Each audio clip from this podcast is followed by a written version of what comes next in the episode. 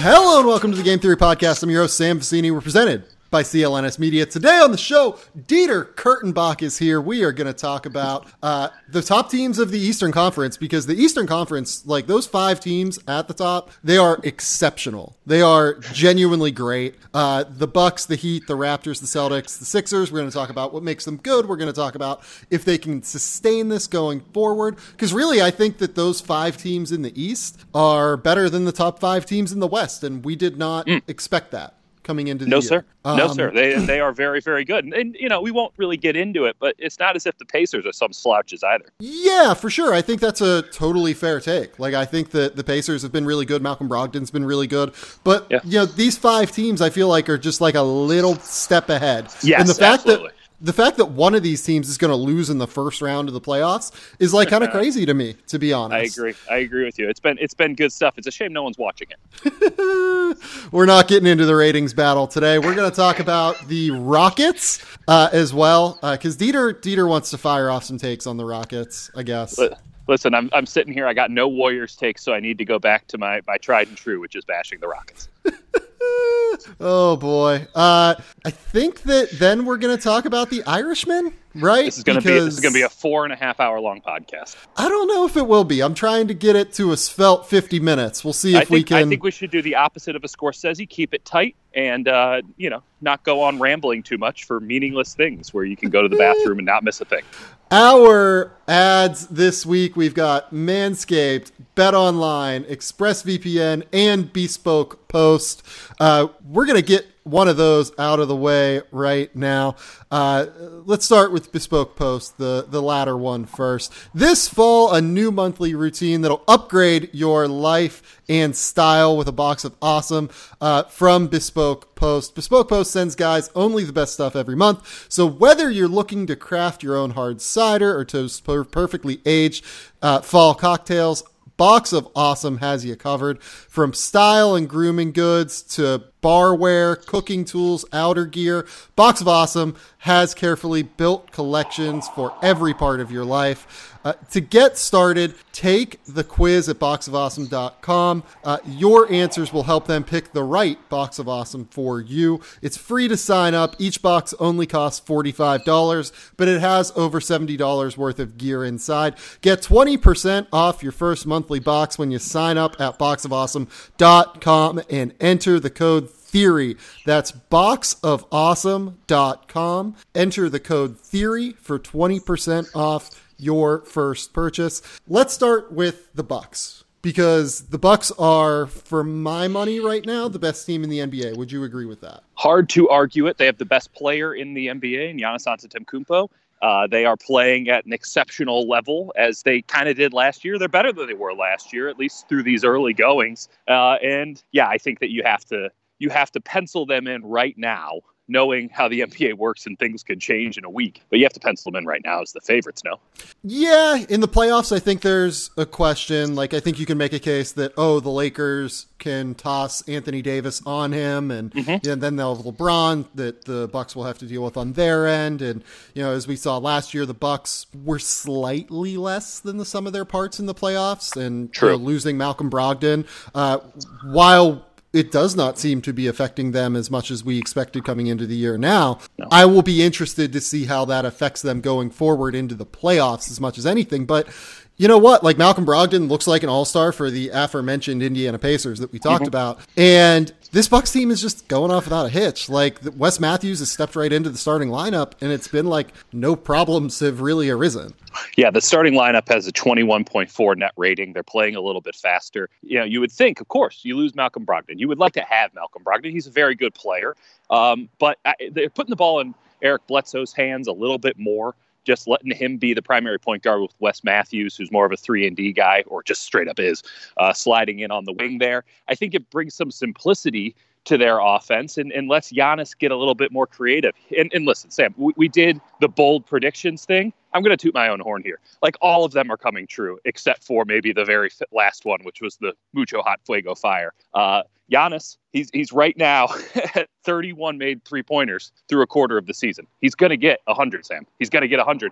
And if he has 100, as we said, in the preseason. He's going to win MVP. He's going to be unstoppable. Uh, he, he's only shooting about 30% on him. Most of them are pull ups, which is good. It's forcing defenses to really commit to stopping him on the perimeter. I, I just, he's taken it to another level. And the Bucks have gone to another level with them. I, I, if you have a player this good, it, it's just hard for me to ever bet against you. There's also the fact that they are putting the ball in his hands more. Even mm-hmm. like I thought it was hard to do that like last year, but they have figured out a way to play him more uh, with the ball in his hand. Uh, and like you said, a byproduct of that is the increase in pull up three point attempts and uh, just being able to attack and get downhill because once he gets downhill he's unstoppable he's so mm-hmm. strong now he's so long that like teams just haven't figured out how to really kind of manage him like I don't really know that there is a way to manage Giannis no. uh, it's just like like he's not playing the Harden ball where he's you know flying in with his left arm raised and trying to contact seek for fouls and he's still averaging 11 free throws a game. Like he's there, just an impossible problem. There's something very reminiscent of Shaq in Giannis right now, to where it's like you, you, can't you can't do anything. Shaq in his prime, he just couldn't do anything, and you just hope that the other guys didn't bury you because if you commit two guys to him, one he's going to go to the line a bunch, you're still going to foul yep. him, and two they're so well spaced. I mean, that is what Bud predicates his offense on spacing and having spot up shooters. He's going to burn you every time with the pass. And so now you're giving up two for three most of the time. It's just it, you can't win. What you have to do is you have to just pray and hope that they have an off shooting night, which there are plenty of those around the NBA. This is not some hyper elite team. They're not the Warriors of yesteryear. But man, like he, he is just an unsolvable problem right now. And all you can hope if you're an opposing team in the Eastern Conference is that he he just has an off night. He can't rise to the occasion. He doesn't finish at the rim as well. By the way, his finishing at the rim has been really good this year, uh, as evidence. I think Marcus Morris, who uh, Julius Randle could tell you that from the other night when he dunked on him Space Jam style. Uh, it's yeah, he's just on another level. It's it, it, we're not talking about it enough. Like, no, I agree with you. This dude's That's... putting together one of the great seasons I've ever seen. I mean, I understand that it seems like that happens every single year, and we are in an incredible era of greatness. But like, no one's ever looked like this. No one's ever really done stuff like this. As I said, this is Shaq in his prime, and Shaq in his prime might have been the most dominant player ever. No, and like I said, like that's why I wanted to start with this team because I think that again, you're right. They are not being talked about enough, like in this uh, world, because they're not new, right? Like the right. Lakers are right. new, the Clippers are new, the Sixers are new, right? They have all of these new pieces, and figuring out how they fit is an interesting conversation. In the case of the Bucks, this is not a new team. We saw this exact iteration last year, just minus Malcolm Brogdon, right? Mm-hmm. This group is just insanely good. I did not expect them to be this good. And I'm not going to lie to you, like, I think that there is room for them to be better. Well, where like, do you see that room right now? They're shooting 35% from three right now. Uh, I think that they're probably going to end up higher than that. Like they're 20th in the league in three point shooting right now. Yeah. Part of that is Giannis, but like mm-hmm. you look at Brook Lopez. Brook Lopez is shooting 28-9 from 3 right now. Eric Bledsoe is shooting 30.8 from 3. Eric's not a great shooter, but he's typically no, higher he's than, that. than, that. Ilyasova yeah. is shooting 30.4% from 3. Nope. He's a better shooter that ain't going to stick. Yeah, like George Hill 52%, that's going to drop a little bit, but like yeah it, it Kyle Korver is only shooting 37% from three. Pat Connaughton shooting 31% from three. These guys, I think they can actually see some shooting regression positively. And if that happens, what the fuck do you do? Like you don't, you don't, you don't do anything. You just, uh, again, you, you hope that Giannis decides to have an off game, or that the wear and tear of it all starts to catch up to him, which it sure doesn't look like that's going to happen. He's bigger, faster, stronger. Um, he's he's unstoppable, and I think that those numbers might go up on the perimeter when teams decide to start actually game planning and start, you know, not just take the regular season as it comes and kind of get to the next game and we'll see where it all shakes out over the 82, but instead say, okay, we got to actually beat these Bucks. Like the we're we're now in crunch time, and they'll start trying to throw double teams at them. And what's going to happen? You're going to have even more open threes than they already have. Uh, you know, there's some questions about the second unit. You could maybe argue this is nitpicking at this juncture. Uh, when they go to the eight nine man rotation for the playoffs, it's going to be rock solid. But you could say that when Giannis is not on the floor, they they don't exactly inspire fear, but they're still pretty good. Um, I, I just I'm not seeing very many weaknesses with this team uh, unless you can find a way to kind of force Giannis into taking somewhat contested, if you can contest anything, mid-range jumpers or just a whole bunch of threes beyond beyond the logic that he needs to shoot some threes. Like it would make him a three-point shooter again, I don't know the answers to these questions, but these are perhaps possible solutions for men much smarter than me to come up with. Yeah, and when Giannis is on the floor, they're plus 15.4 per 100 possessions. When he's off the floor, they're only plus 5.4. Um, yeah.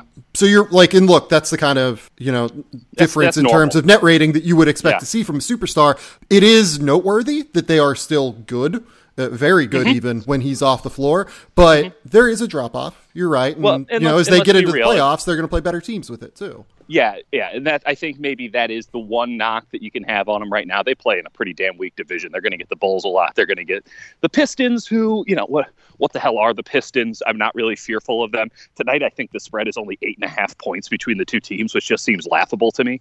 Uh, you're going to get uh, Cleveland. I mean, it's, it's there's some decent teams, don't get me wrong, but you're looking at a lot of bottom feeders in that central. And Indiana's good, but they're not on the level to where you don't think that the Bucks should take them every time that they play. So maybe they are beating up a little bit on some weaker squads. And when they get into the playoffs, you get into a seven game series against some of the other teams we're going to talk about here. That changes the paradigm a bit because of the talent on the floor, and you could equalize a smidge. But again, this this is a star driven league and there is no better star right now in this incredible era of superstars than Giannis. And uh, maybe it's time we just recognize the new king. So I'm glad you brought up the schedule because they have played Cleveland twice, they have played Chicago twice, they have played uh, I believe New York, Charlotte, Atlanta, uh, mm. Atlanta twice, actually, if I remember Giddy correctly. Uh, so they have had a schedule that is not wildly onerous. And we can do, we can the, just call it what it is. I mean, they're not paper tigers, but that's as easy as it's going to get at any juncture of the season. Right. Like, look, they've lost games now to Utah, Boston, and Miami. Um, mm-hmm. You know, they've also beaten Utah, and they have uh, you know beaten the Clippers, and they've beaten good teams. It's not to say that they're you know not a good team by any stretch. They are very, very good. It's just there might be a regression coming in terms of schedule once they start you know picking up tougher teams here because it will happen. Right. Um, nonetheless, though, I think that this team is just a buzzsaw right now. They are yeah, they are. There's clearly a gap between them and I would argue any team, perhaps outside of the Lakers, uh, as as it comes down to how they're playing right now. And the gap right. between them and the rest of this East is is pretty significant. Maybe that comes back a bit, but they still they're still the class of it. So long as Giannis stays healthy, uh, it's it's going to be really, really, really hard to see anyone beating them in any circumstance other than a really hard fought seven game series. And even even then, I'd take the Bucks. Which uh, Eastern Conference team do you want to go to next? Let's talk about the Heat because they're they're pretty good, but I think as much confidence as I have in the Bucks to continue on this path, because I have that much faith in Giannis that not only can he maintain this level, but probably push it to another one. I I don't really understand what's happening with the Heat outside of they have a great culture. They have great role players, and Jimmy Butler is a, is a superstar. And maybe it is just as simple as that, but I, I didn't think that they'd be this good. You were pushing that in the preseason. I pushed back on it a little bit, but I, I think I was wrong. I think that Butler has sort of transformed this team into a top tier, not just Eastern Conference team, which says a lot these days, but also just a top tier team in the NBA in general and a legit title contender. I mean, eh, what what what did I miss about these guys coming into the year because even as optimistic as you were, you didn't see Nunn and Robinson, and you liked Herro, but I don't know if you saw Herro being this good. Uh, I've always been a big Bam guy. I've always been a J- Jimmy Butler guy, but like 15 and five right now, and, and playing with everybody toe to toe, looking absolutely the peer of any team in the NBA. I, I, I thought that they were a step below this, and, and, they just clearly aren't. Yeah, so I think that what we're seeing is that Bam has taken a step forward. Like Bam, Bam has been arguably as good as Jimmy this year. Maybe not quite as good as Jimmy, but like he's been exceptional. I mean, he's averaging 14, 10, and four uh, yeah. with a steal and a half and a block and a half a game. Like yeah. his defense is monstrous. He is perfect for the uh, the kind of defensive style that they want to play. Uh, yeah. They are just in your face constantly, and it's fantastic to watch. Uh, they really just they have a mentality. They have a for sure. like they have a a real We- we semblance of an about this- identity, right? Exactly. We talk about that in the NFL all the time. What's their identity? What can they go to when the going gets tough? If there's one friggin' team in the NBA, and I think there's maybe another one that we'll talk about a little bit later that has one, but if there's one team in the NBA where you know exactly what they're about, it's the Miami Heat because they've been winning even without this superstar. And, and I, I guess maybe that was, we should have read more into that formula. Yeah, I mean they're just going to knock motherfuckers out. Like that's the Yeah, thing. Like they, exactly. that's that's what they want to do. Like they're sixth in That's a defensive pretty fun way to play basketball these days. Everyone's saying everybody's a big pussy in the NBA these days. Watch the Heat a couple of times. They just have tough dudes. Like it's great. I mean, like Jimmy Butler is tough as shit. Like Bam Adebayo, Adebayo is tough. Justice Winslow, Oh that guy plays tough. Like I love Justice like, Winslow. Even someone like Chris Silva, right, who's their two way Yeah, guy, yeah. who's playing a shit ton of minutes right now. Uh, Yeah. much more, many more than I expected. Right, like he's playing something like ten to fifteen minutes a night. Seems like, Like- every lineup he's in too is just like way better. Like I think I went through the, the best net ratings of any lineup where it was like 25 or more minutes, pretty low threshold. But Silva popped up everywhere. It's Butler and Silva, Butler and Silva. I mean, that, that says a lot. That's that speaks to the culture. Again, I know it's you know their buzzword and all that, but like, damn, I mean, they know exactly what they're looking for. Yeah, they feed no, into th- the that's identity. Right. Yeah, like it's all identity. Like they are, they have built this team in their superstars' identity, and like you could say, like you know, is you know, is there is he the product of the environment, or is the environment the product of him? Jimmy's been right. Jimmy's been doing this shit for half a decade now, if not longer. I mean, this, Right, is, this like, is Jimmy Butler. This is the perfect match of player system. Right, and by the way, we uh,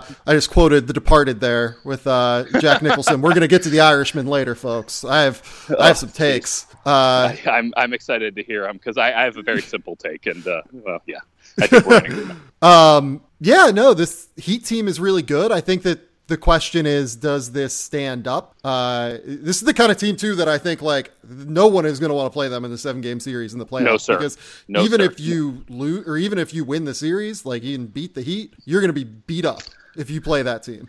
Power running football team, physical defense, great coaching. I mean, how, how far has that gotten teams in the NFL? That's the model that the Heat have, and you know they're going to be a team that so many around the NBA are going to try to add other players to, and I really question if that's a good idea uh, for Miami at this juncture. You say, oh, well, you can upgrade from Goran Dragic. Well, yeah, sure, you can. But do you want to? Because he knows what this team's about. He's been there. He's taken this team to the playoffs Right. before with less talent around them. I mean, I, I think that you, you stay the course with these guys. You go for that 2021 free agency class, which they're clearly lined up for. Uh, and, and I think they can get in a round or two. I mean, especially with the parity in the Eastern Conference, the, people are going to be beating up on each other. You might not even face the best teams going down the stretch. So I, I yeah, I, I, I was, I was, I like them. I've always liked the Heat. I, I was, I was straight up wrong about them. I think that they're a really, really good team with legitimate staying power because they, perhaps more than anybody else in the NBA, in fact, in more than anybody else in the NBA, know exactly who they are and what they're about.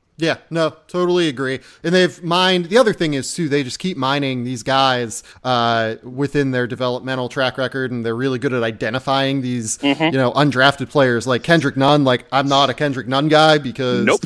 yeah, for obvious reasons that I've written about before. But like Kendrick Nunn's been really good this year. Duncan Robinson has been really good this year. Where the hell did Duncan Robinson come from? I mean, Do you, do you know the Duncan Robinson story? No, please tell me and I guess the audience of morons out there uh, who, who, you know, the 2% out there like me who don't know the story. So Duncan Robinson started his college career at Williams College, uh, which I believe in Ma- is in Massachusetts and is a D three school. Yeah, one Uh, of those liberal arts schools up there. Right, like it's a really good basketball program. Like Miye Oni, who got uh, drafted by the Jazz last Mm-hmm. year, uh, he was supposed to go to Williams, and you know ended up kind of blowing up his last bit of his senior year and ended up at Yale. But you know, th- this is a good basketball school for a D3 program. Mm-hmm. Starts there, transfers to Michigan, is like Michigan's sixth man Right. on their team that went to the title game and has been was really good under Beilein. Like he's he's a good player, but like he's not anything more than just a legit spot up shooter. Well, now he's going out there and Klay Thompson and people. I mean, it, it, it's Right. really quite something.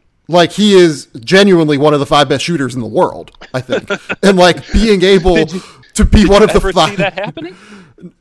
No, no. like I don't think I don't think I had him ranked in my top 100 players to be honest. Oh my goodness, they know Um, exactly what they're about. Then I mean, in they're, that they're beating year. Sam Vecenie in the game. Yeah, like 94% free throw percent, percentage, 44 from three right now. And like, I'm not sure that it's all that like non-indicative Doesn't seem of fluky his. to me. Yeah, like he can just shoot the fucking shit out of the ball. Like he And shot. I don't like, think he's that much he of a shot, like- liability on defense either. He's, skinny, well, he's but- tall. Yeah, he's very skinny, but like you can hide him places, right? For sure. um, and whenever you have all these dudes around him who move so well, like you can figure out a way to make it work. Um, but like he he's shot like a like fa- he's like a fancy Kyle Korver. a little bit, yeah. Like he shot like forty seven percent from three in the G League last year. I mean, he is, it- he, he You're telling me that. Jordan Poole went 27 in the draft and this guy wasn't in the top 100? There, well, he's uh, he's a draft class before, so he was. No, I know. I'm- 20 I'm just saying. Yeah, yeah, yeah. No, I understand what you're saying too. Um, but it's kind of unreal. Like he is legit one of the five best shooters in the world, I think. And being one of the five best shooters in the world gets you to the point where you are an NBA player. Yeah, no, uh, I would sure hope so in this day and age. It's I mean, unbelievable. Who's the sixth, the seventh, the eighth, the ninth? Where are they? I mean, get get them all out there. You figure it out because shooting uh, is at such a premium in this league right now, and that's not going to go away. Uh, it, it is, uh, yeah, they're they're really good at this. I I, Yeah. I, I think they are. We, They're really good at it. They're we- really, really good at this. Derrick Jones Jr. was a cast off from uh, Phoenix who entered the draft early because he got into a weird eligibility situation at UNLV. So he had to enter the draft at like 18, 19 years old. Look now, Derrick Jones is 23, 24, and he's going to be a sought after free agent this summer now No because you know he's only he's only played six games this year, but like he's the kind of guy that kind of is indicative of what they do, right? They just find these guys that are really good. and he can jump really high. He can jump really high. I would like to see him in the dunk contest again because I think Yeah. that he would win it. Um, and I think Duncan's going to have a chance to win the three point contest this year. Like it's It's all coming up heat, baby. it really is. Uh, They're such a fun team. I enjoy the Miami Heat, and like I, I was in on them to start the year, so like For sure. you know I'm going to be a little bit higher on them, but Toot the horn, baby. nonetheless, right? Like I'm really excited about the Miami Yeah. Heat. They're just a fun team to watch too. I think, like, and like maybe that's my sensibility. Um, Mm-hmm. I am someone who really likes these like tough motherfuckers who just Yeah, go sure. in and try and bust your ass, right? Like that's what I want to watch in a team, and they they are it. this is a flawed analogy, but I, I do feel it's apt enough to embarrass myself. Like they remind me in a lot of ways of those Knicks teams in the late '90s. Just punch you in the mouth. Obviously, the, the entire NBA was like that, but they were probably the, the baddest of the bad boys uh, post Pistons. They, they have a, they have a little bit of that. You you'll never. You said it earlier. You just don't want to face these dudes. It, it, it's not going to be fun. They might not have as much talent as everybody else. They have plenty of talent. I don't think there's that much of a deficiency if there is any at all. But man, I mean, just being able to punch somebody in the mouth counts for a lot in this day. Yeah, to me, I was going to make the comparison to like the Jordan Bulls teams. They're just not as good Mm. at like Jimmy's just not as good as Michael, and they have no like Scottie, You don't say. right? Yeah. But you know, obviously they're not as talented as these Justice, teams, but they Justice win like a Winslow's like a homeless man, Scottie. right. And like honestly, Jimmy Butler, this is no you know knock on Jimmy Butler, kind of a homeless homelessness or homeless Yeah. man's Michael Homeless Jordan, man's, right? yeah. Yeah. Yeah, so like like that's the team that they remind me of the most, like just in terms of style, right? For sure. For sure. Um, a lot of half court stuff, not trying Right. to get up and down. And, and pace has been a big thing in the NBA. It seems like a lot of teams are trying to play faster. That's their goal. Move it a little bit faster and we'll make it happen. They're kind of zagging when everyone else is zigging. They're playing to their personnel. Of course, I don't think that this is some uh, decree from on high with Pat Riley trying to throw it back to those early Heat days when he was the coach or when he was coach of the Knicks and they were playing this way. But uh, man, like, it, it, yeah, they, they- they, want to play a playoff style game every single night. And we're seeing what their record is. I mean, they're gonna they're gonna get more than they lose for sure in the playoffs. And the question is, when do they run up against a team that's better than them? It might be a while. I live in Los Angeles, but I really like watching the Miami Heat, which used to be a big pain for me because they don't always show those games in my area. You know, I mm-hmm. have League Pass now, but nonetheless, Yeah. you know, it used to be a pain. Not a to- national TV guy. Yeah. this season, I discovered an amazing trick that lets me watch every single NBA game live for a fraction of the normal cost. It's called ExpressVPN. Here's how it works the NBA offers the NBA League Pass, which lets you stream games online. But if you live in the US and Canada, it doesn't let you watch all of them because some games are blacked out. So, what do you do? You fire up ExpressVPN and use it to change your location to a different country. Uh, buy and use NBA League Pass from there, and boom, no blackouts. Depending on the country, NBA League Pass uh, could cost less than 15 bucks for the whole year. Uh, ExpressVPN works on your computer, phone, router, and consoles like Fire TV, so you can watch all of the games from any device, even when I'm not watching the NBA. I have ExpressVPN on, VPN on 24 7 because I'm like kind of a psycho about, you know, mm-hmm. just not giving my information to people if I can avoid it. What um, idea. Yeah, right. Uh, so here is my offer to you. Use my special link today to get three months free at expressvpn.com slash theory. Uh, that promo code is going to be theory after which you can sign up for nba league pass at a huge discount that's expressvpn.com slash theory for three months free with a one year package visit expressvpn.com slash theory to learn more uh, I, I really am like crazy I, about I, VPNs. I wish I wish I had had that code because I've had ExpressVPN now for quite a while. My fiance, as longtime listeners know, is from Scotland, and sometimes she gets a little homesick. And so what I've done is I put ExpressVPN on a Fire Stick, boot up all of those crappy English channels that we can get on uh, the wonderful app stores that we have this day. It's like she's back home, and it's it's all terrible, and I don't like watching it. But damn it, makes her happy, and ExpressVPN's helped me in that regard. I, I have watched trashy reality TV with Heather before, and it is it's, it is an experience. A, it is something. It is something. she is a very she is legitimately a very classy lady, but not after eight. that uh, that's that's that's when she's like, I'm going to bed. I'm tired. I am moving from this couch, and I'm going to watch some trash. Like she's watching like the new Love Island in Britain, and it's just like, wow, our children are screwed. Oh my god, I love it. I love it so much. Heather, Heather is fantastic. Heather, come on, game theory. Um, Let's she talk about. takes. She has the takes. I promise you. The poor woman's brain. Is, my brain has been fried by bad uh, British reality TV. Her brain's been fried by my hot NBA takes. Do we have a?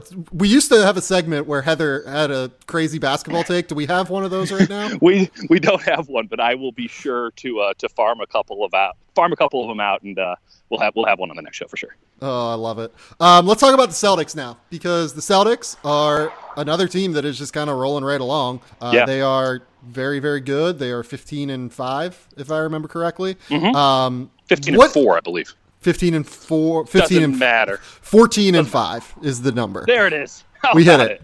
We were we were on it. Uh, there's we this crazy professional basketball talkers. There's this crazy stat out there that no Boston professional sports team has lost at home this year. What? Yeah, like it's absurd. Is that true? The Celtics are seven and zero. Oh. The, Bruins are awesome. The Bruins, yeah, the Bruins are obviously really good. They the Bruins are 12 0 and 4 at home. Oh wow. Yeah, and kind, it's kind of a loss. But, you know, nonetheless, we'll uh we'll, yeah. we'll count it for the sake of takes, right? Yes. And then the Patriots are 5 and 0 at home. So, that's like kind of crazy. I mean, I mean, what did we, what did they deserve? What did they what did they do to deserve this this wonderful fate of being able to show up to games and almost guarantee a win for the home team? That's that's incredible. I love it. Um, good for good for Boston. The, the, the city you know that... what? At some point, this at some point this run's going to end, and comeuppance is going to come for all the fine people of uh, New England, and uh, it's it's not going to be great for the rest of us because there's a lot of there's a lot of resentment that's going to be pushed out. Uh, right now, they're being satiated by just an unparalleled, unparalleled time in Boston professional sports. So uh-huh. I guess I hope it keeps going forever.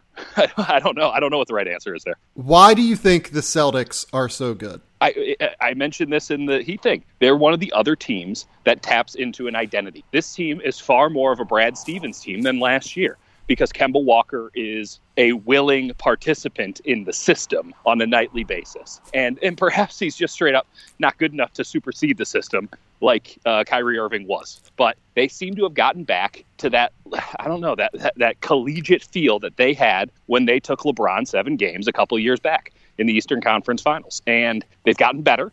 Uh, and they play great defense. You knew that. It is surprising that without Al Horford, they're still doing it, but they are. And, you know, I, I just think that this is a natural progression. They got a little bit derailed last year, but they're back to basics. They're back to what they want to do. They're back to the ball handler, three wings and a big kind of basketball that Brad Stevens wants to play. And it's good basketball. I mean, we knew that. That's why we were so surprised when they just couldn't get it together last year. And maybe it's a little bit of addition by subtraction. They still have a very good point guard. Brad Wanamaker has been awesome. Uh, I, I think that Tatum is getting a little bit more refined by the game. I think that Jaylen Brown is kind of coming into his own. We know what he really is now. Maybe not a high ceiling guy, but a really good role player and a guy that you can count on down the stretch, in my opinion.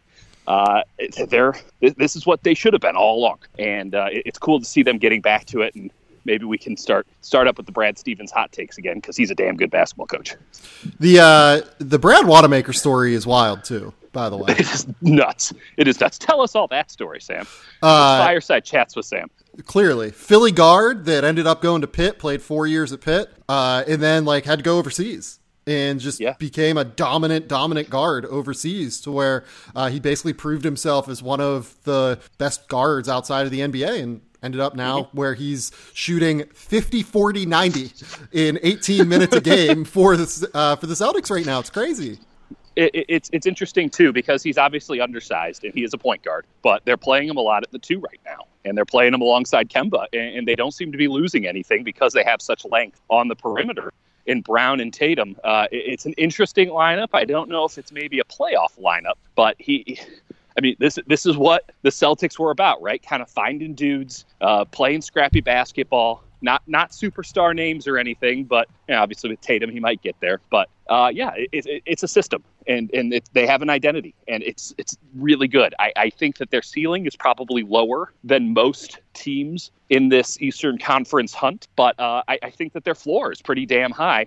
And it should be noted that 12 of their first 19 games were on the road. So the schedule is going to get a little bit easier here. They have a very good shot at the one seed. So uh, I'm going to actually go the opposite way on the schedule. I will say that. Brad Wanamaker, by the way, Turkish League Finals MVP in 2018, uh, German Finals MVP in 2015. So Guy, guy Take steps notes. up in the big moment, folks. I will say that. Yeah. Um, so here's the schedule thing for Boston, right? So Boston, according to Basketball Reference, has played, uh, I believe, the 28 or the third easiest schedule in the NBA. Um, again, That's you're fair. right. Maybe, the, maybe, maybe the road just doesn't matter in, in, this day and age. I've heard that. Um, hypothesized around the league for a couple of years now that that home and road just doesn't matter if you're a better team. It's going to show up, and maybe there's a couple of points, but in a game where you're getting 200 plus every night, uh, you know, well, what's a couple of points? Yeah, like they've gotten the Knicks three times already. Uh, they have hmm. gotten the Wizards. They've gotten the Nets twice, I believe, and the Nets are kind of a mess a little bit, uh, depending so on what night you play happens. them. Yeah, uh, um, uh-huh. they've gotten uh-huh. they've gotten the uh-huh. Warriors, obviously too, and the Warriors are a trash yes. fire. So, that, uh, this, well, you know, that was actually a fairly interesting game on national television. I'll give them that. That, that went down it was. The wire, but but that was also Boston traveling across, I think, more or less across the country one day of rest, uh, time zone game. So it's a 7:30 Pacific. I mean, that's a body clock game, and uh, they pulled it out in the fourth quarter. And I thought that they dicked around for three quarters. Honestly, in that contest, I was there. This is the only reason I'm speaking with such conviction about this point. But uh,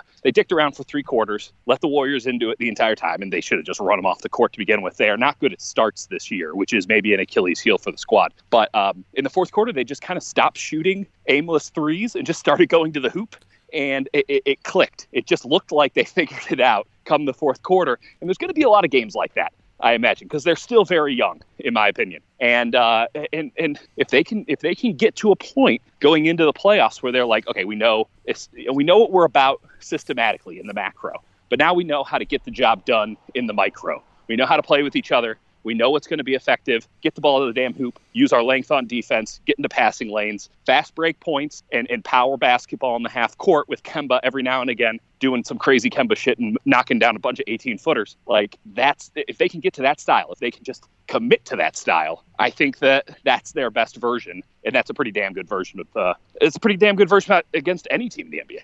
Yeah, totally agree. Uh, and you know, another thing that I will mention, like you brought up the idea that they kind of dicked around in that Warriors game, which, like, you know, kind of agree, right? Uh-huh. But you and know what? Like, you know, they they've had some like schedule, like, and by schedule I mean calendar losses too. Like, mm-hmm. they really battled against the Clippers on the road third and four nights, like 107 yeah. 104 loss in overtime. Like that was a really good game, and they that got was some grit to them. And that, that's that's Kemba right there, right? Like that that just feels like you have to go to a leader at some point. Jayson Tatum's not going to come into that role. Brad Stevens isn't, you know, as, as good as he is as a coach He is more of a macro coach. Uh, I, you know, I, I, still like his X's and O's plenty, but uh, it really put the ball in your best player's hands. That's Kemba Walker, and Kemba Walker has been a clutch player. I think his entire damn basketball career. The dude just has grit, and I think that that permeates through the team.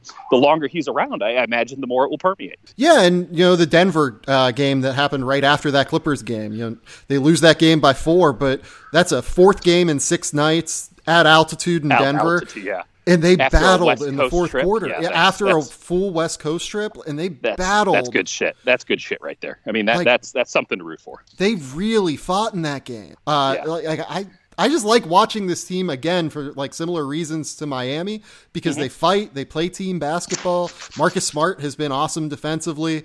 Uh, sure. You know, and here's the thing, they're going to get better because Gordon Hayward, before he got hurt, looked fantastic. Awesome. He looked like he was pretty darn close to back to being the old Gordon Hayward that we saw prior to his gruesome injury. And I will say this too I think that this team is as set up to make a swing of a trade mm-hmm. really as much as anyone. Like they can go for it in a way that, you know, I'm not super sure that some of these other contenders, like Miami, is literally uh, like salary cap like screwed. Yeah. In a way, because like yeah, they're they would they they're would gonna have, to, have to huge swing. That would have to be a foundational switch. You're not adding to an already right. good base. You're switching up the entire base.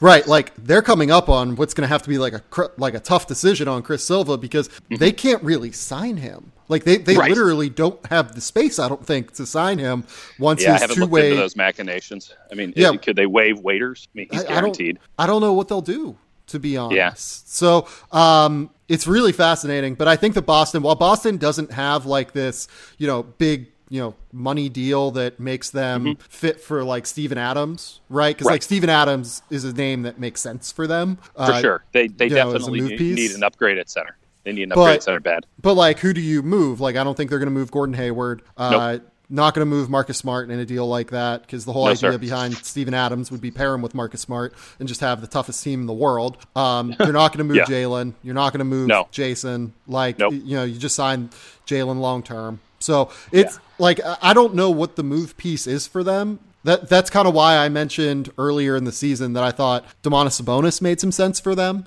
because mm. you know cheaper contract right now that they could move pieces for, and they have all of these young guys too: Romeo Langford, Grant right. Williams, Robert Williams, you know Semi Ojeleye, uh, like they had Carson Edwards. They have a group of young players that they can trade if they want to to upgrade this roster if they think they have a shot to make the finals, and I think they do. Like I think that this I, team I, is going to be really good. Yeah, I, I, don't think that they necessarily need to make the upgrade at center, but I, I, do think that if they can go out and get just an upgrade over Daniel Theis and Enes Kanter, which I like Theis, but shouldn't be that hard to pull that off. Um, even even in the precarious position they might be in, uh, in not having a big money deal to go for the number one option, which is Adams. Like I, I don't know if they necessarily need that to get to where they want to go. I, I think that could be the Achilles heel. I think that especially if they have to play the Sixers, um, that that could be a real problem, and perhaps even Giannis, who who the hell knows what position he is, but he's certainly not not a five. Uh, right. Yeah, that could be a big problem for them. But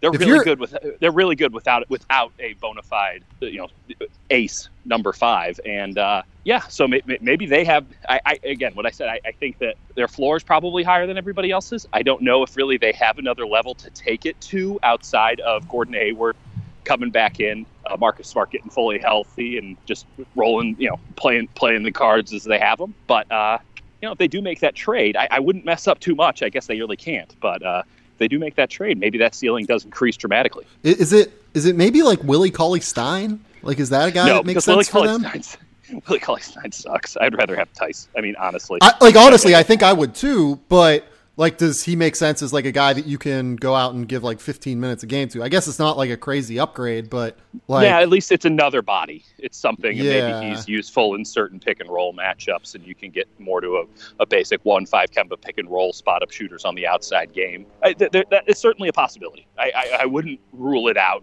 uh, but there's a lot of guys like that. I think that they could probably do better than Willie Cauley Stein. Uh, it will be maybe, it will maybe be you try and maybe you try and steal like Mo Bamba from Orlando or something like that'd that. Like I, I don't even know that like I don't even know that Bamba is very good to be honest. No, If, but like, you know who, who the hell knows?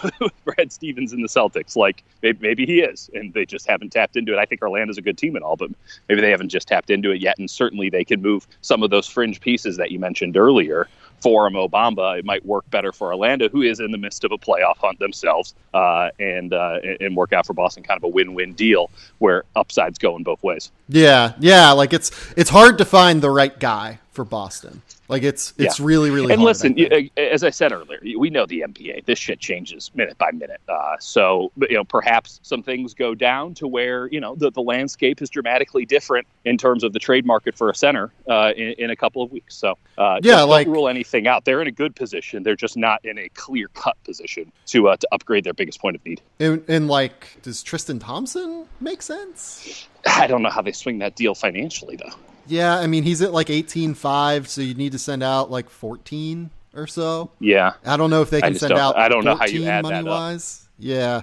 yeah, Yeah. you're right. They're like really I- they're re- they're re- they're really good at having super cheap dudes on the end of the bench who contribute. That is something that Boston is exceptional at, better than I'd argue any team in the NBA. So, uh, you know, it's kind of hard to amalgamate fourteen million dollars out of those dudes. Yeah, yeah, it is. It really is. Uh, all right, let's talk about uh, which of these last two teams do you want to do? Do you want to do the Raptors or do you want to do? Uh, Let's Uh, let's talk Toronto because I think that they're probably of the the five teams here the the biggest surprise, even more so than the Heat, just because you lose one of the greatest players of all time, and uh, you, you have some injury woes along the way. And I don't think anyone expected them to be right in the thick of things again. Uh, but Nick Nurse, as much credit as we've given to every coach already on this list, Nick Nurse is just coaching his ass off. It seems like he's scheming up every game as if it's a playoff game. Uh, he, the the defensive stuff that they're throwing at teams night in night out it is wildly variant. Uh, they play zone as much as anybody in the NBA. They trap as much as anybody in the NBA. They full court press as much as anybody in the NBA. I mean, they are frenetic on both ends of the court. And, you know, Pascal Siakam has obviously made the leap.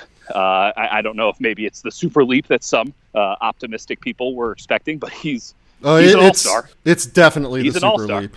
I think he's really good. he's good. so good. He's so good. But you know, then, then Fred VanVleet's made a leap too. I, I don't know if it's that surprising considering how good he was in last year's playoffs, but he's kept it up, and that wasn't guaranteed. Uh, and, and so you add in just this energy that they have. They, they're playing faster on offense. They're doing crazy stuff on defense. Nurse is coaching his ass off. You have a guy in Siakam who's never, I don't think he's ever going to be Kawhi Leonard, but damn, I mean, he's a, he's a pretty good facility for him right now, it seems. Uh, he he might be like top five in MVP right now. Like he's really Yeah. good. and then you know, and then you, you just have so many of these guys, Sans Danny Green, uh, who who were so effective for this team last year. I don't know if they can keep it up. I, I don't know if uh, this level of energy is sustainable over 82 going into the postseason. But man, like they're as fun of a team as there is to watch on a nightly basis if you're really a hoops head and like watching just different stuff. If you're into the playoffs, the Raptors are giving you a playoff game almost every single night. So uh, it, it's good shit all the way around. And I mean, is 60 wins out of the question for the squad? Who would have thunk that? I I do think that they're not going to win like sixty games. I will.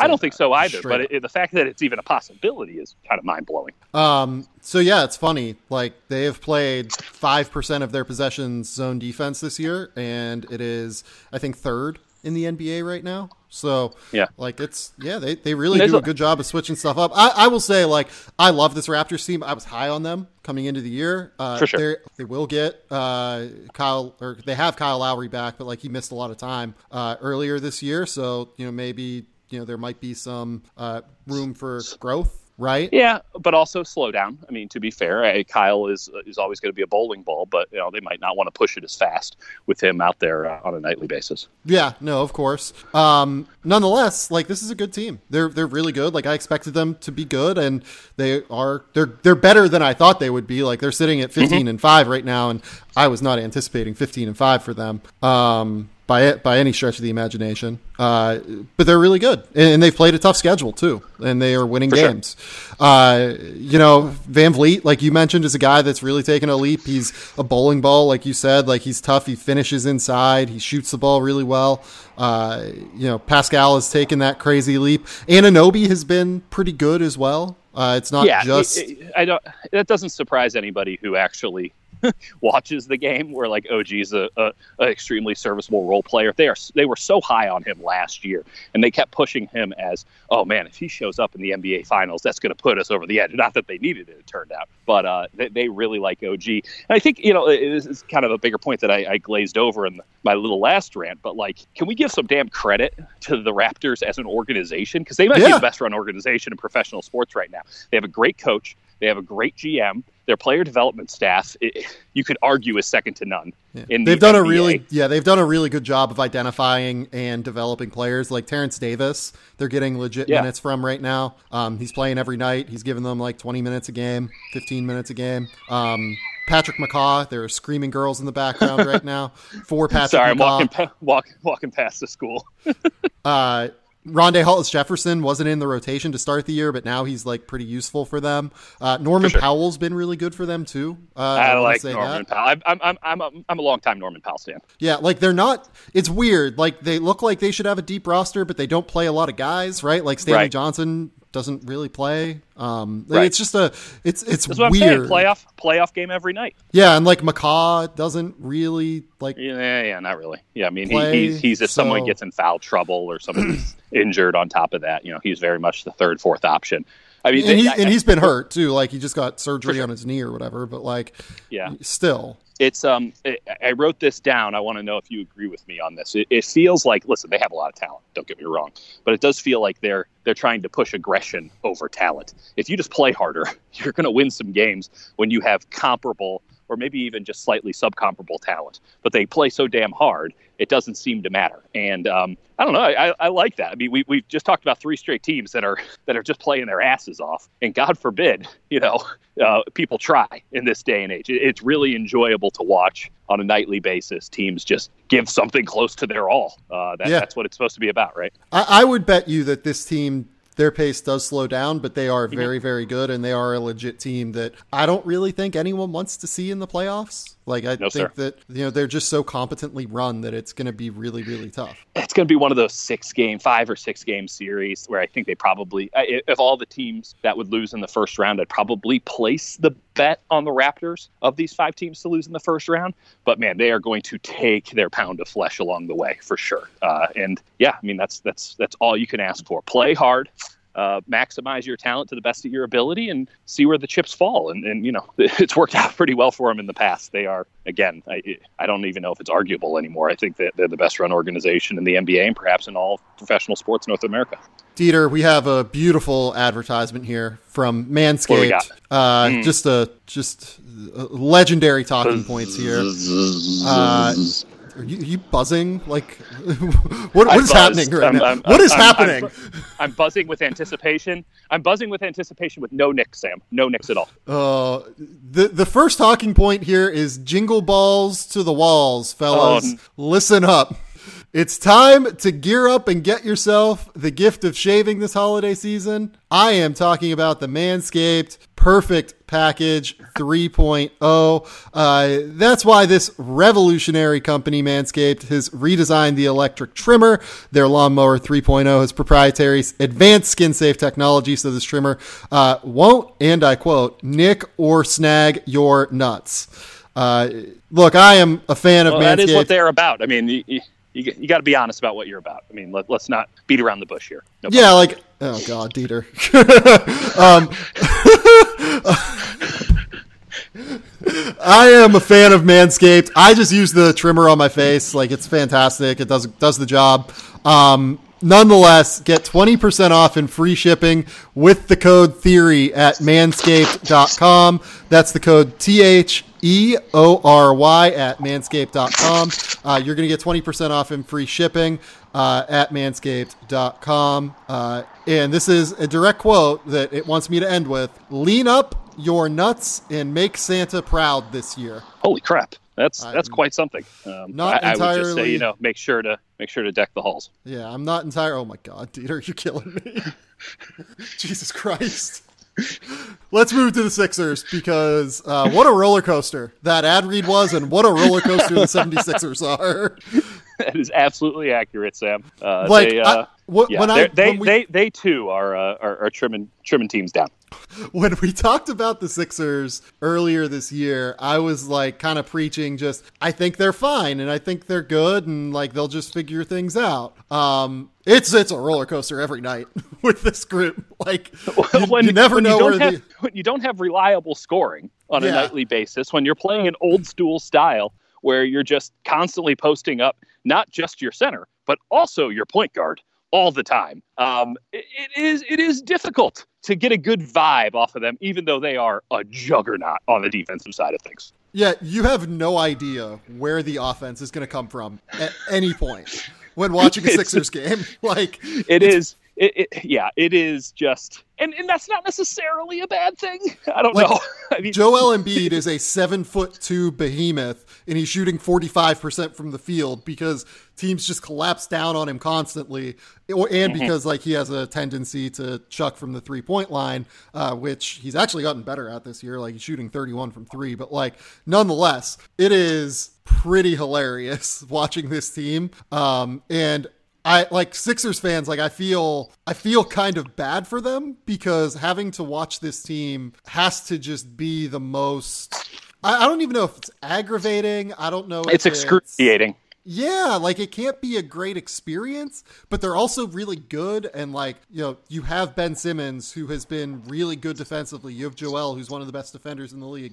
Oh my Al god, their defense is awesome. Their defense is just fucking awesome. like Horford is super super smart on defense. Josh Richardson is a monster on defense. Like their defense is amazing, and I don't like Matisse Thybulle is really good defensively too, playing 15 minutes a night and fouling the hell out of everyone, but it's fine. like He's getting his money's worth. he is getting his money's worth, but uh, he's actually improved on that throughout the course of the season too. So like you're coming off the bench with this, and like you haven't even gotten to Zhaire Smith yet. Like he hasn't played Yeah. yet for the Sixers, and he's pretty good on defense too. So like I don't know what to expect from this team. Like night in, night out on offense, but they're just so good defensively that they're going to be in every game. 88.7% defense or 88.7 defensive rating for their starting five. 88.7. That's in the year of our. Lord 2019. That is legitimately impossible. And yet they have a 21.3 net rating and you go, "Wow, that must be a juggernaut." They're barely over 100. It's I mean, amazing. They're they, they got like a, they have an offensive rating of like uh, I, mean, I think they're 17th in the NBA in offensive rating, and that you know feels generous when you watch them on a nightly basis because it's just so wrought. It's just like God, man, they get to 110, you're like it's a minor miracle. Um, it, it but they, I mean, defense travels, defense travels, and defense gets the job done in the playoffs. So if they can just figure out something, if they could just get a shooter, just a single shooter a guy that you can trust, even if he's a second unit guy. Just give him the ball for five straight possessions, and he's going to get you, you know, six, seven, eight points. Uh, I think it would go a long way because uh, they don't need to score that many points when they have that good of a defensive lineup on the court to start and close games. But man, they, they got to they got to figure out something when it comes to this offense, and it, it does. I'm to toot my own horn again here. Uh, it, it does feel like you know Brett Brown is just in this constantly precarious spot. I mean, I was going through, you know, I was reading Sixers articles before we, we started talking, and it was like there was there would be one one story one day about like Brett Brown's got to go, you know, some blogger or something. Brett Brown's got to go, and then the next day it's like Brett Brown responds to the haters after you know, like he's got to stay, like he's clearly the coach for the job, and just every day it alternates. So uh, if they go through any sort of a down stretch, just remember Elton Brand didn't hire him, and uh, and if they can get in somebody that can just teach him teach him some offense, uh, get get a little something going on that side of the ball, a little bit more creativity, a little few uh, uh, fewer post ups might be good. They lead the post league in post ups by a wide margin, and uh, with I think Ben Simmons has like a zero point six points per possession in post ups, and they're posting him up all the time. Uh, it, they can get something going on offense. I, I don't know who beats them. I don't. Uh, maybe Giannis because Giannis is impossible, and you know who the hell knows how you stop that guy. But like they stand the best chance of stopping Giannis. They just need to score some damn points. So you mentioned the post up. So they post up on 13.2% of their possessions, according to Synergy. The second place team posts up on 8.5%. The sixth place team posts up on 6.2%. The Sixers post up literally twice as often as the team that posts up the sixth most in the Oh, NBA. yeah. They almost post up twice as often as the second most. It's amazing. It's absolutely amazing the way They're that this offense they're, runs. they're 150% more than the second most post up team. Like, what? I don't even know how to deal with Uh, this. no, like, I don't I don't know how to deal with them. just- I'm bad at math. It's just fifty percent more, but you understand Yeah, what I'm yeah, saying. yeah, yeah. It's insane. It's absolutely insane to watch this team on a nightly basis, and it's also like a weirdly fun basketball experiment of just like of not having Yeah. space to operate on the floor No. because everyone is so big. Zero Like, space. There is no space whatsoever. They have a center as their point guard. They have a point guard center. They have Al Horford not playing the five like ever. Uh, they, it's it's the, yeah, it, it, it's it's crazy. I propose a coach swap. Mike D'Antoni goes to Philly, and Brett Brown goes to Houston, and uh, we just see what happens from there. What a weird, weird situation it would be watching Mike D'Antoni coach with like all of these massive bodies on the floor. like I, I'm here. At least they're theoretically skilled. No, Yeah, like I'm here for that, if only for the experimental nature of it. Oh yeah, Um, yeah. This is a very strange and grand experiment. This team could very easily go out in the first round, or they could win the whole damn thing because they just figure out one or two things. The ability to score an extra three or four points a game could just put them over the top. I mean, because that defense is so damn good. All right, so we've talked about all five of these teams. Uh, we're in agreement. Milwaukee's the best, I think, like unquestionably. Which team do you trust the most uh, of the other four? Probably Philly, just because I think that they have the ability to go out and make a move to get a guy who can just get some damn buckets uh, it, with the second unit. And I, I don't know uh, really who that guy is right now, whether it's like an Alec Burks type who, you know, just give him the ball, let's see what happens. You'll you'll you'll get probably more than you give, and you'll just survive. Uh, and maybe they stop posting up as much. I mean, it seems like the fixes are theoretically easy, but extremely difficult to implement in practice. But uh, I'll still buy into the theory at this juncture in the season. So I'd say Philly just because that defense is so fucking good. Do you want to talk about the Rockets? I have to say something about the Rockets. I don't know if I want to talk about it, Sam, but this needs to get off my chest. Everyone's wondering why the hell NBA ratings are down, and we are not going to get into that conversation again. Uh, now we have some more data, but down about 20% ESPN and TNT. Variety of reasons. But if you're trying to push James Harden shooting 29% from the floor and scoring 50 points as greatness, get the hell out of here. That was some nonsense. Oh, it, it's it's greatness. It's just not super fun to watch. It's it's No. okay. Like we can we can respect what it is. It's just not It's not super greatness. It's enjoyable not- all the time. it, it- it's greatness in the least awesome way possible. Uh, it is. uh, I, I I watched a lot of that game, and it was just physically painful. It was like watching the Sixers play offense, except the guy kept. Well, I guess he didn't make all that many baskets, but it's just, the, when he clapped back at the San Antonio fans, saying no one wants to get fouled either. After the San Antonio fans, like no one wants to watch a free throw shooting contest. And he yells at the fan, which, by the way, great moment for the NBA right there. I'm sure that Adam Silver was thrilled when he saw that come across ESPN's timeline. Honestly, Um, I kind of loved it. No, I get it. I get it. You're allowed to. But James Harden just patently lying, saying no one wants to get fouled either. Well, except for you, dude. All you seem to want to do is get fouled. You're not interested in actually playing the game. And it's like, man, him and Westbrook, they're going to get theirs. Don't get me wrong.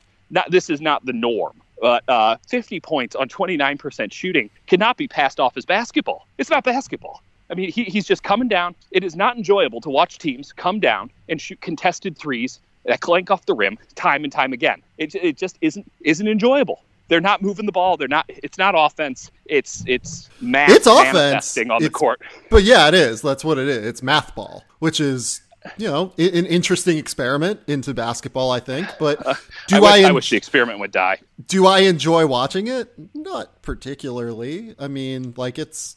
I, I used to derive a little bit more enjoyment out of it, Yeah. but I Yeah, don't I agree. really I agree. anymore. Me too. Um, Me too. It, it's no longer novel, and so now it's just painful. And look, like these numbers are going to be slightly inflated because it was a double overtime game last night. But like James Harden took 38 shots, shot 29%, and dropped 50. Um, Russell Westbrook had the weirdest Oh. line I've ever Oh. seen in my life. Uh, Oh. Seven for 30 from the field, 19 points with a triple double, uh, five turnovers. What a what a game from Westbrook in the weirdest way.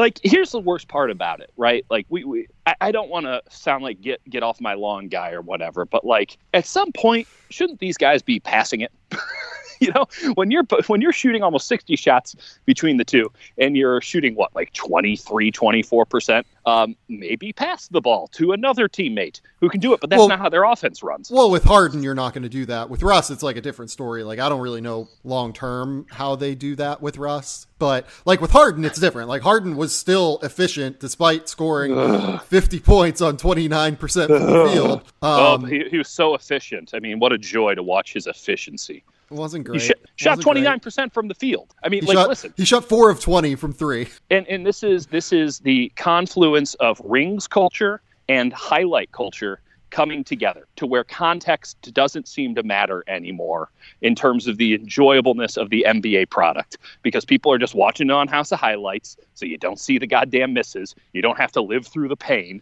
and you know efficiency uh, we have different definitions of efficiency maybe because mine is more of a stylistic actually trying to play basketball version of efficiency. I mean Wilt Chamberlain was barely going to the line this often. And Wilt Chamberlain wasn't trying to go to the line. Wilt Chamberlain was just getting fouled all the time because he was bigger stronger and faster than everybody else. So yeah he was playing in like a barely integrated nba i mean he was playing in an nba that was slow as shit barely integrated I mean, beyond that, just, not very athletic because dudes were not as athletic back then. did, did, you see the uh, LeJethro Jenkins video about yeah. Bob Cousy?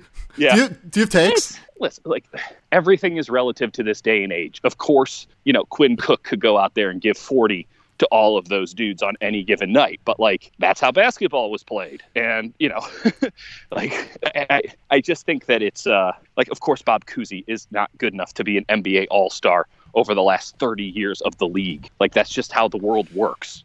You know, like I kind of I kind of love the Bob Cousy is overrated take.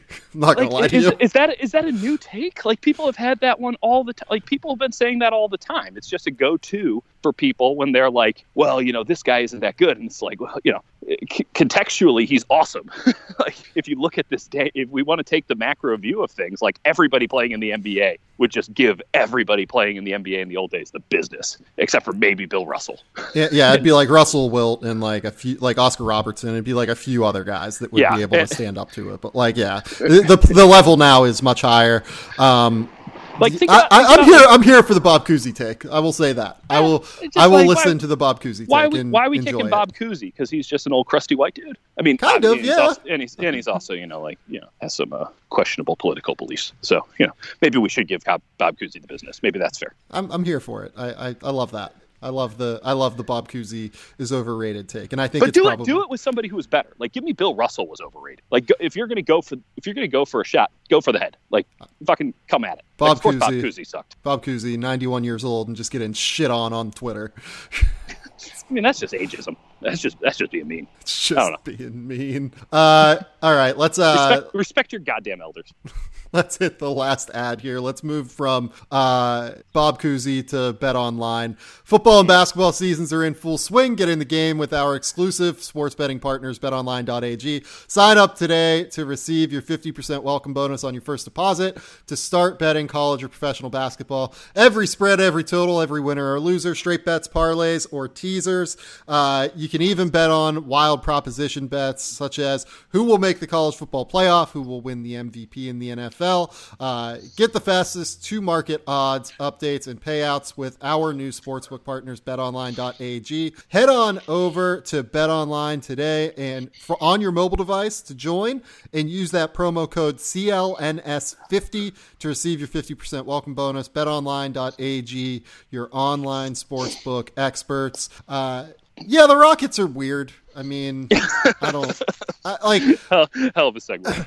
I get the I get why their fans get very aggressive and defend them. Oh, um, that's that's just rote tribalism. I mean, what else is that? Like, there's got to be people but, in Houston who are like, I don't want to watch this shit. I'm sure there are, but like, I understand why because the Rockets have been probably the second best team in the NBA now for the last four no years. No question. Right. No question. And, and the least don't watchable. have a title. Like they don't have a title, and that sucks. So mm-hmm. I get it. Like I, I, I think that like there is merit to playing the way that they play very clearly.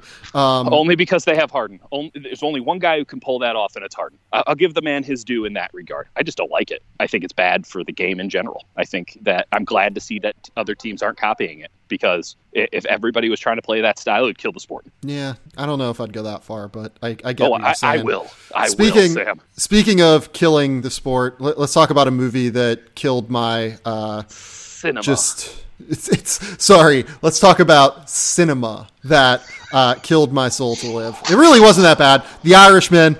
It's actually like a good movie. Like it's yeah. well acted. It's well directed. You can see all of the beautiful little flourishes that Martin Mm-hmm. Scorsese uh, does. It's shot exceptionally well. Like the For sure. shot of him walking into, and we're gonna. Uh, this is gonna be spoilers. So if you're if you have not seen The Irishman yet, If you don't have 40 hours of your life to dedicate to this movie, you can stop right now and, and get on that and come back to us in a couple of weeks when you finally get through it. Right. Uh, the, the Irishman, like the, sh- the the way the movie is shot is exceptional. Like that that image of Robert De Niro walking into the restaurant as Mm-hmm. he's about to go kill uh, what's his name? Is his name Joey Gallo? Yeah. Uh, is exceptional. Like it's just that will stay with me as he's like walking into that restaurant. Good shit. Um, a lot of the shots will stay with me. Him and like I knew what was gonna happen. I knew that like the take was gonna be that he killed Jimmy Hoffa. I mm-hmm. still let out like an audible gasp when he shot Jimmy Hoffa. I was like, "Whoa, this is Yeah. what?" Like it was a genuinely well crafted moment in a well crafted movie that was forty minutes too long, maybe more. Oh yeah, I mean, I, I I almost prefer the take that they should have turned it into a mini series because it would have I don't or you know like you know three or four episode mini series that would have had more punch that way. I think it would have helped the- the, pacing a lot. Like, because where it stumbles, I think, is the pacing. It's you can say like, "Oh my god!" Like this, uh, you should never take, or you should never want Martin Scorsese to not do his vision, or you should never want Martin Scorsese to uh, not give us as much as he can while he's still alive. Look, it's not that I don't enjoy Scorsese movies. I love Martin Scorsese movies. The Yeah. problem is that this one in particular was 40 minutes too long, especially through the first and second hours of the movie, and it just drags. It, it actually drags. affects the film in the way that I mean, it as much as we look back, I'm like, oh man, like you, yeah, you want you want Scorsese to do as much as he can because Casino and Goodfellas, like those movies were just fast and furious more or less the entire time. yeah, He had a lot to Goodfellas is say, and he two got and it, a half and hours. he got it done. He got it done. And every moment you're just you're just riveted. It's an epic. They're all epics. And this one was just like, God almighty. I left for like 10 minutes in the middle of it. I saw it in, in theaters. Uh, I don't regret paying money for it uh, compared to, you know, just waiting and watching it on Netflix. Because honestly, I probably would have turned it off a couple of times had I just been watching on Netflix. It's like, I guess I'll come back to this tomorrow, maybe. I mean, I, you, you're losing me here. Um, and the reverse aging was a little rough. It was it was kind of confusing to watch uh, as Robert De Niro walks around like an 80 year old man, but Right. uh, you know looks like a 50 year old man, but is supposed to be a 25 year old man. Like that. No, was a bitch. I don't think he's ever supposed to be 25. I think he's like supposed to be like 45 or so. Well, Uh, he, he ain't moving like any 45 year. I mean, he's moving around like Kevin no, he's McHale not. out there. He's definitely moving around like Kevin McHale right now. Um, maybe maybe worse to be honest. Like Yeah. the the scene where he like goes out and like stomps that dude like on the curb. totally hilarious. I mean, it was It- it, was it was it was a comedy. It was a comedy at that. it's honestly pretty rough. Like it, it it's not like disqualifying for like the Academy Awards or anything rough. no, yeah, But, he like- was moving around. He was moving around like Bob Cousy back in the day, Yeah. slow and stiff. Oh man, it was just not it's not great Yeah. whenever he It- had to get into motion, but like he was the acting is very good and if No it's question. a if it's a shot where they're like sitting down or they're walking around slowly in a manner with which they are capable of walking around like a 45 year old, it's fine. I thought the de Yeah. aging the de aging did not bother me except where the that one scene is bad. Like Yeah, that did bother it's, me. It's it's tough going. Just get a body double. You already Right. have the technology to deep fakes his face. Like, just get a body double. Yeah, totally agree. Um, in terms of where this movie stacks up this year for me, Mm. like I have it like you know fifteen ish, like the Oh, wow. fifteenth best That's movie I've seen this year. Um, I gave it a B plus. Uh, like I think I think it's legit good. It's Yeah. just too long and it affects the pacing. Um, it- it's annoying. Have you seen Knives Out yet? I did see Knives Out. I loved Knives Out. Knives I mean, Out is super That's fun. that's that's what I'm talking about. Like, you know, i i- as much as everyone's like, "Let Scorsese do Scorsese," like nobody makes movies like Knives Out anymore. And it was two hours that was really engaging the entire time. Uh, you felt like you knew the plot early on, like, oh my God, like they kind of gave everything away. How is this movie going to last this long? Pulled you back in all the way through. Uh, Daniel Craig has that weird accent. Took a little while, but by the end, you love it. It's almost hokey to the point where it's like, at least this movie's not taking itself too seriously.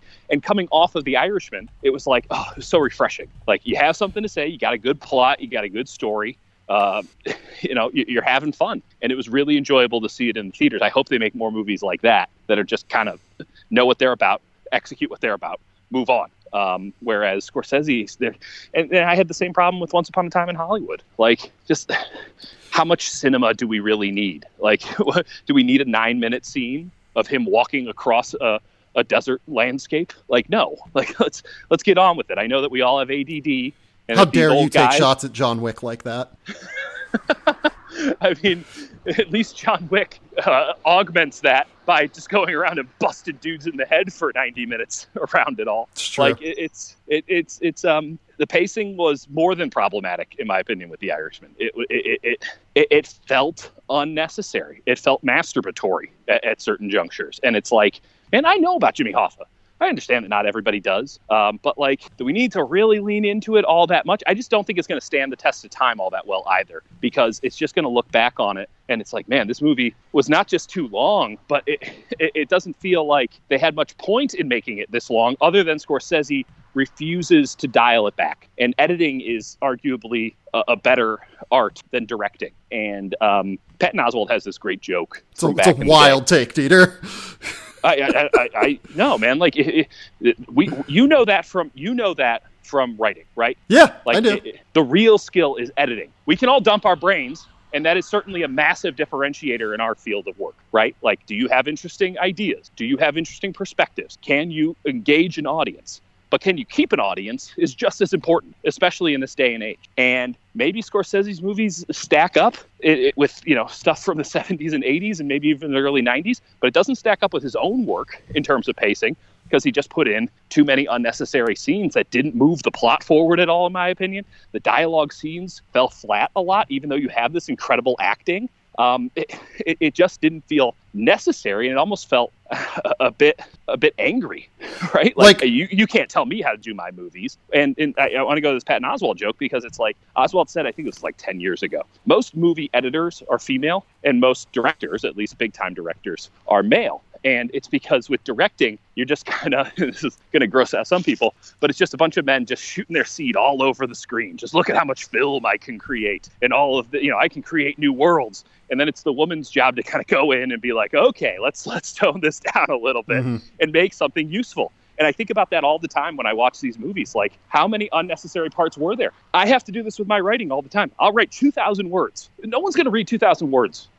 I mean, they might with you because you have 40 different stories inside a story, or you have a right. topic that's so engaging that it's very easy. But like, man, like, right, like when me- I when I write three or four thousand words, I or even like like some of these stories that like I'm doing for the prospect project, I'm writing like yeah. seven thousand words. But right. I'm basically writing in a manner with which it's easy to skip around. And I am very comfortable with people just like jumping around to what they want to read. Right. Absolutely. Um, Absolutely and like I guess that you could make that case for Scorsese and be like, you can't though. look you, like you, you want to, but like that. I don't think that he would want that. Like I don't think that he would be like. It's a very linear movie. It's a clear right. linear movie. You cannot jump around if you don't like one of the th- three or four or five parts of that film where you could clearly break it up into a miniseries. You can't just skip it. Right.